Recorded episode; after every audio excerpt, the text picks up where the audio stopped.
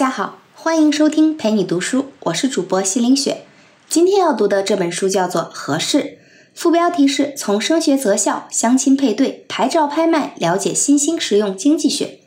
那么，什么叫新兴实用经济学呢？它实际上是相对于传统经济学来说的。传统经济学呢，一直在致力于解决一个问题，就是资源的分配问题，就是把合适的东西交给最合适的人。在商品市场里面，通常都是价格在平衡这种资源的分配问题。好的东西自然价格就高，谁能出得起价，自然就能得到更好的资源。这是市场运行的底层逻辑。但是市场上还有一些比较特殊的领域，由于资源极度的稀缺，或者是出于道德和公平的考虑，价格就不起作用了。就是有钱你也买不到你想要的资源。比如说北京的车牌。难道是谁出的价钱越高，谁能得到这个车牌号吗？那这样的话，车牌号的价格会被炒上天的。中产阶级的家庭有可能永远也开不了车。再比如说，人体的器官，一个孩子得了肾衰竭，急需要换肾，医院现在有一个肾源，正准备做手术呢。突然有一个有钱人跳出来说：“我出五倍的价格把这个肾买了。”要是按照市场的游戏规则，那医院肯定是把这个肾给这个有钱人。那这样不是等于杀了这个孩子吗？谁都接受不了。再比如说找对象，难道说条件好的就应该有很多个对象吗？条件一般的就应该永远单身？肯定也不是这样的。所以你看，在这些领域，钱往往就不起作用了。那这种时候要怎么公平的分配资源呢？这就需要一套不一样的游戏规则。那今天呢，我们就来说说这套游戏规则到底是什么？遇到这样的难题要如何解决？这本书的作者叫做板井丰贵，是一位日本人。他是美国罗彻斯特大学经济学博士，专门从事市场设计这个领域。对于上面的这些难题，作者介绍了两个方法，一种叫 TTC，也叫最适交易循环算法，最适就是最合适的意思；另一个叫 GS，也叫延迟接受算法。而且这个 GS 算法曾经获得2012年的诺贝尔经济学奖。其实，经济学设计的工具，归根结底都是解决我们日常生活当中的问题的。我们可以想象啊，一群很聪明的人在一个圆桌上开会，说现在什么问题最难解决啊？失业问题最难解决啊？连奥巴马都解决不了。这一桌子人呢，你看看我，我看看你，谁都不说话。这个时候呢，突然有一个人跳出来说：“我有好办法。”然后写了一篇学术论文。大家一看呢，哎，这个方法好。然后每一次遇到这个问题，也都纷纷的转载使用。慢慢的，他的理论就被大家公认觉得好，于是就给他发了一个奖，表彰他的贡献。这就是一零年的诺贝尔经济学奖研究的问题。再比如，大家觉得全球气候变暖，让人类对气候、海洋这些类似工地性质的问题如何处理一筹莫展。大家眼看着呢，就要为这些多出来的地方打起来了。这个时候，有一位老太太站出来说。我有办法，大家一听，哎，觉得好，于是给他发了个奖。这个呢，就是零九年诺贝尔经济学奖研究的问题。你看，我们刚才举的那两个例子，其实诺贝尔奖都是在解决最根本的问题，只不过他们的表述看起来很专业，其实他们的内核并不是那么复杂。那这本书呢，作者就把这些理论用大白话清晰的表述出来，让我们能够清楚的看明白。下面我们就一起来看看这两种理论究竟讲了些什么。咱们先来看第一个，那什么是最适交易算法呢？资源分配的本质是物尽其用，把正确的东西摆在最需要的位置，把相对稀缺的资源呢，尽可能的用在最适合的地方，用最少的资源消耗获得最大的收益，才能让资源发挥最大的作用。我们之前遇到需要分配的问题，解决的方法可能都是比较简单粗暴的。比如说，按照先来后到啊，摇号抓阄啊等等，这样做呢，的确是比较高效率，并且很公平。但是，确实有一些资源，你既不能拿钱买，又不能一个劲儿的等着。比如说吧，需要进行器官移植的病人，这时间就是生命啊，你不可能一直被动的等到肾源的出现。这个时候，就需要有一个比较高效的方法，迅速的找到合适的捐献者，然后进行手术。这个时候呢，最适交易循环算法就起到作用了。咱们就拿匹配肾源来举例子。我们先来看一下，怎么样去配对一个肾源。首先，第一个条件就是病人和捐献者的血型要匹配。吻合的条件就是 O 型血可以给任何一种血型捐献，反过来不可以。A 型和 B 型呢，可以分别给 A、B 还有 AB 型的人提供捐献，反过来也不可以。A 型和 B 型不能够互相提供捐献。那现在我们来看看应该怎样配对，能够让成功率变得最高。咱们设想一个场景，有两个病人，他们都找到肾源了，但是血型不合适。一个是 A 型患者对的是 B 型捐献者，一个是 B 型患者对的是 A 型捐献者，那就很简单了，可以把捐献者对调一下，这样不就匹配成功了吗？这个是最简单的交换方法，但是这样一次就互换成功的理想情况实在是太少了。咱们再来一个复杂一点的，现在呢出现三组，分别是 AB 型的患者对应 O 型的捐献者，B 型的患者对应 A 型捐献者。O 型患者对应 B 型的捐献者，如果按照他们现在的两两配对，肯定是都没有办法完成手术的。但是我们调换一下顺序，就能够得到新的组合。AB 型患者对应一个 A 型捐献者，O 型患者呢对应 O 型捐献者，B 型患者对应 B 型捐献者，这样子就可以完美解决了。那我们再来提高复杂的程度，如果真的是运气不好。这几组都没有办法通过交换匹配到合适的，这该怎么办呢？这个时候就需要一个活雷锋的出现，也就是多余的肾源，让这几个链条从源头上多一些选择。有了一个富裕的器官以后，就可以把里面那个不合适的人替换出来。替换出来的呢，可以用在之后的捐献里。如果说肾源越来越多，那找到合适的肾源就越容易，也就越容易匹配。最早的肾源交换是在一九九一年，现在随着大数据的发展，越来越多的捐献者、患者的信息都可以被大家很容易的搜索到。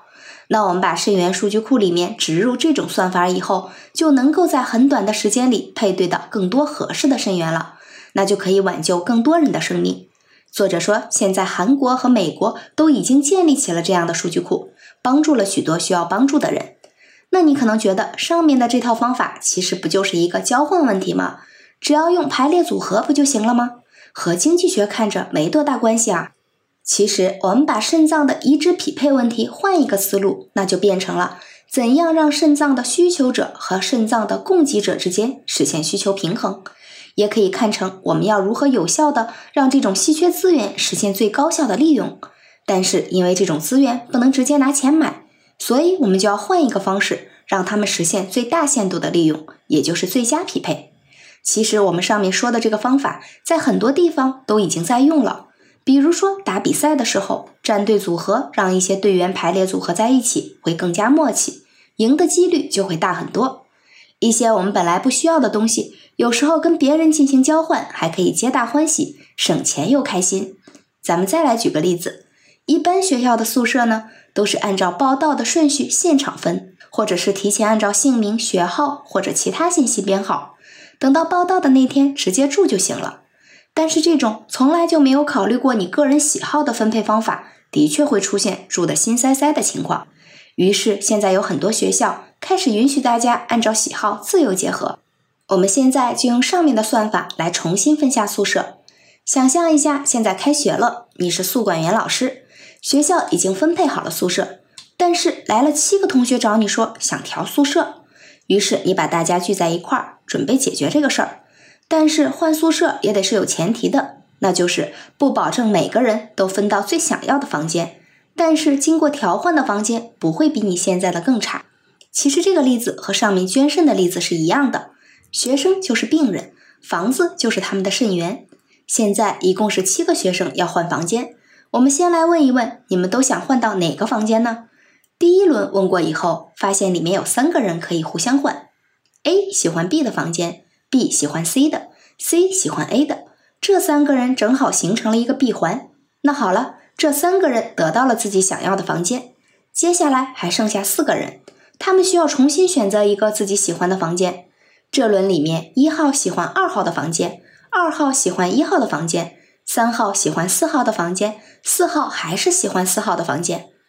那这样的情况就是一号和二号互相喜欢，形成了闭环。四号呢自己是个闭环，三号就落单了，他就没得选了，只好还是回自己以前的房间。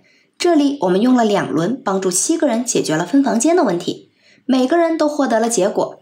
那你会说了，那个三号没获得结果，四号也没换啊。虽然说呢，有两个人没有换到新的房间里，但是对于他们来说，这个情况没有变得更坏。这个是符合帕累托最优原则的。什么意思呢？就是在没有使任何人情况变坏的前提下，使得至少一个人变好了。刚才我们说的这种最适交易循环算法，是建立在双方有一方是被动的。像肾源啊、宿舍这些是没有选择能力的。我们选择他的时候呢，只有他们适不适合我们，他们对于我们来说是没有决策权的。但是现实生活当中，很多事儿是双方相互选择的。比如说填报志愿，首先你得过了分数线，然后报一个你想上的学校，学校还得根据分数的高低录取。如果报名的人太多，可能你过了分数线还是进不去。再比如说相亲。那必须双方都有感觉才能算成功。在这种情况下，刚才那个算法就不好用了。比如说，现在你是红娘，有五个人需要介绍对象，三位男士，两位女士，每个人都介绍完了自己，然后让男女生分别在心里按照喜欢的程度进行排序，然后接着让男生对最喜欢的女生去表白，女生立刻就要决定接受还是不接受。我们先来看一下男生喜欢的对象都是谁。三个男生里面呢，有两个人分别是 A 和 B，都喜欢同一个女生小美，还有一个男生 C 喜欢另一个女生小田。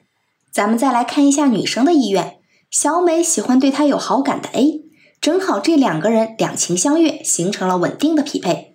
还有个女生小田，小田喜欢男生 B，刚才我们说了，小 B 喜欢的是小美啊，所以这两个人没有形成闭环。不过小田也有人喜欢。男生 C 就喜欢小田，现在呢，我们要给剩下的两个男生 B 和 C 和小田配对。这个时候问题出现了，小田喜欢的人不喜欢他，喜欢他的人他又不喜欢，这样肯定会出现不稳定的匹配。选择喜欢他的吧，总会在心里惦记自己更喜欢的那个人；选择他喜欢的吧，明明知道对方心里有别人，也是在委屈自己。所以要用之前那个最适交易循环算法，在相亲这个事儿里面就不合适了，因为找对象双方都有选择权，所以这里我们就要用第二种算法——延迟接受算法。这个算法的核心呢，就是让一方保留延迟接受对方的匹配请求。我们还是用刚才相亲的这个例子，刚才用的是立即接受的对策，就是我一表白，你就得立刻决定接受还是不接受。虽然说大家也都能匹配。但是这样的匹配是不稳定的。那咱们现在用延迟接受算法再来演示一遍。第一轮，每个男生都向自己心里最喜欢的那个女孩子表白。如果这个女生呢只收到一个人的表白，那就直接配对成功了。如果她收到了很多个表白，那她就留下一个最喜欢的先保留，接受对方的匹配请求。然后第二轮开始，在第一轮里面被拒绝的男生，然后再向心目中第二喜欢的女孩子表白。女孩子把第一轮和第二轮里面对自己表白的男生进行对比，然后留下一个自己喜欢的，用同样的方法开始第三轮，直到没有男生再去表白了，最后获得了表白的姑娘们就可以选择接受表白，然后相亲成功。在这个匹配的过程里，每个人选到的都是自己可选范围内最好的那个。女孩子在每次比较的时候留下的都是更喜欢的那个。男孩子呢，也总是面对可选范围内最喜欢的那个姑娘进行表白。用这种算法就避免了一种情况，就是男生在第一轮表白失败以后，再去向第二喜欢的人表白，但是这个人已经被别人挑走了，并且这种相亲方式，主动表白的那一方更容易获得满意的结果。其实这个方法还经常用在选秀比赛的 PK 战里。就是让下一个选手和上一次 PK 成功的那个人再进行 PK，直到选出来最后胜出的那个人。再比如我们高考报志愿，现在呢都是平行志愿，十多年前用的那种叫做顺序志愿，就是在同一个录取批次里面设置多个院校志愿，按照第一志愿、第二志愿分先后的顺序，计算机投档是把相同志愿的考生分别排队。然后根据分数从高到低向相对应的院校投档，但是当年那种报志愿的方法就容易遇到问题，考生可能成绩很好，但是因为志愿报不好而遗憾落榜。举一个例子，学生小张今年考了七百分，分数很高是吧？他第一志愿报了清华，第二志愿报了复旦。但是今年报清华的人特别多，就招三十个，他的成绩排在三十五位，清华肯定没戏了。然后就要回头看一下复旦大学的录取情况了。但是这个时候复旦的人已经录满了，小张就没有机会了。小张的同学小李考了六百九十分，就是因为第一志愿报的复旦，报复旦的总人数呢又比较少，然后被复旦顺利录取了。七百分的小张，第一志愿也没有录取，第二志愿又没有名额了。按理说，他应该比六百九十分的小李上一个更好的学校，但就是因为资源的问题，就要面临复读，或者等到下一批报志愿的时候再报。还会有一种情况是这样的，比如你想上清华，但是又害怕和前面小张一样两头都落空了，为了保险，你就报了一个很一般的学校，虽然这样的录取几率比较大。但是你可能就进到了一个你不太喜欢的大学，并且你还比这个学校的录取分数线高了很多，听起来是不是很亏啊？所以现在报志愿的方法就变成了平行志愿。其实这个平行志愿和延迟接受算法套路差不多。平行志愿遵循的是分数优先。我们还拿小张来说，他的第一志愿报了 A、B、C、D 四个学校，这几个学校是没有顺序优先的。然后系统检索到小张的时候，计算机会同时判断他填报的这四个志愿是不是都已经报满了。在这种报志愿的系统里，只要有一个学校没报满，就会把小张的档案预投进去。如果说好几个学校都没有报满，就按照他报志愿的顺序预投到靠前面那所学校里面。等到所有的考生都检索完毕，然后再把刚才已经预投的档案正式投档给各个学校。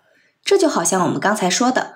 女孩子已经保留了喜欢的男生，最后答应了男生的求婚，并且这样对于学校来说，因为 A、B、C、D 没有层级的区分，所以不管考生进入到了哪个学校，他们都是学校的第一志愿考生。这两种不一样的报志愿方式，区别就在于顺序志愿的方式，你只有一次选择机会，学校会直接接受或者拒绝；但是平行志愿呢，就可以每一次在合适的范围里面选出最优的匹配。美国的经济学家罗斯就是用这个延迟接受算法，给纽约市重新设计了招生系统，解决了招生堵塞的问题。还有的学者把这个算法运用到了公租房啊、廉租房这一类社会福利资源的分配里面。现在主要的分配方法呢是摇号，一轮摇不中你就等下一轮。但是如果摇中了，可能还会存在一个问题，就是我分配到的这个房子离得太远，没有住的价值。好不容易分到了房子，又不能住，对于我们来说是浪费感情，对于那些福利资源来说也是一种浪费。为什么会这样呢？因为这种分配方法没有考虑到大家的需求差异。所以那个学者提出的匹配方法是这样的：由申请人先提出预约，这个时候的预约是申请人按照自己的喜好选择的房子，然后再提交自己的工作地点、年龄、收入这些信息。系统就把这些收集到的信息做出申请人的偏好数据库，等到申请人都提交了不同的理想房源项目，然后就按照延迟接受算法把申请人分配到具体的房间里。这里说的分房间和咱们之前分宿舍的例子有点区别，在分宿舍的时候，宿舍是不能挑我们的，是被动的，但是这里的房间呢，也会对入住的人进行筛选，用来保证社会福利的最大化使用。所以，我们也需要做一个房间的偏好数据库。比如说，我们把楼层按照一到五层一组，六到十层一组，十层以上是一组，分别编制偏好顺序。有老年人和小孩子的，或者说身体状况不好的、收入比较低的家庭排在前面，让他们来优先选择。那些年轻的成年人家庭，收入比较高的呢，就排在偏好排序后面。然后按照编制好的偏好顺序，数据库用延迟接受算法进行匹配。这个方法就充分考虑了匹配双方的偏好顺序和差异化需求，让最需要住的人住进了可以接受范围内最合适的房子。我们来总结一下吧。这本书主要用了很简单的例子解释了几个经济学理论：最适交易循环算法，也就是 TTC 算法，通过交换解决了单方面匹配的问题。但是在匹配双方都有决定权的情况下呢，就适用于使用延迟接受算法，也叫做 GS 算法。这个算法的核心就是让一方保留延迟接受对方的匹配请求，实现两厢情愿。这本书的核心就是把这些算法运用到我们的生活里，让大家都尽可能的分到喜欢的东西。经济学并不是我们每个人的必修课，但是经济学的另外一个作用就是让我们能够更加理性的寻找问题的最优解决方法。不管是商业当中怎么去判断和引导对方的选择，还是自己在决策的时候怎样实现判断，这本书都是从很常见的事情作为切入点，给我们一些很有用的思路。今天这本书就为你读到这里，感谢关注陪你读书，欢迎点赞分享，同时打开旁边的小铃铛，我的最新更新会第一时间提醒你。我是主播西凌雪，我们下次再见。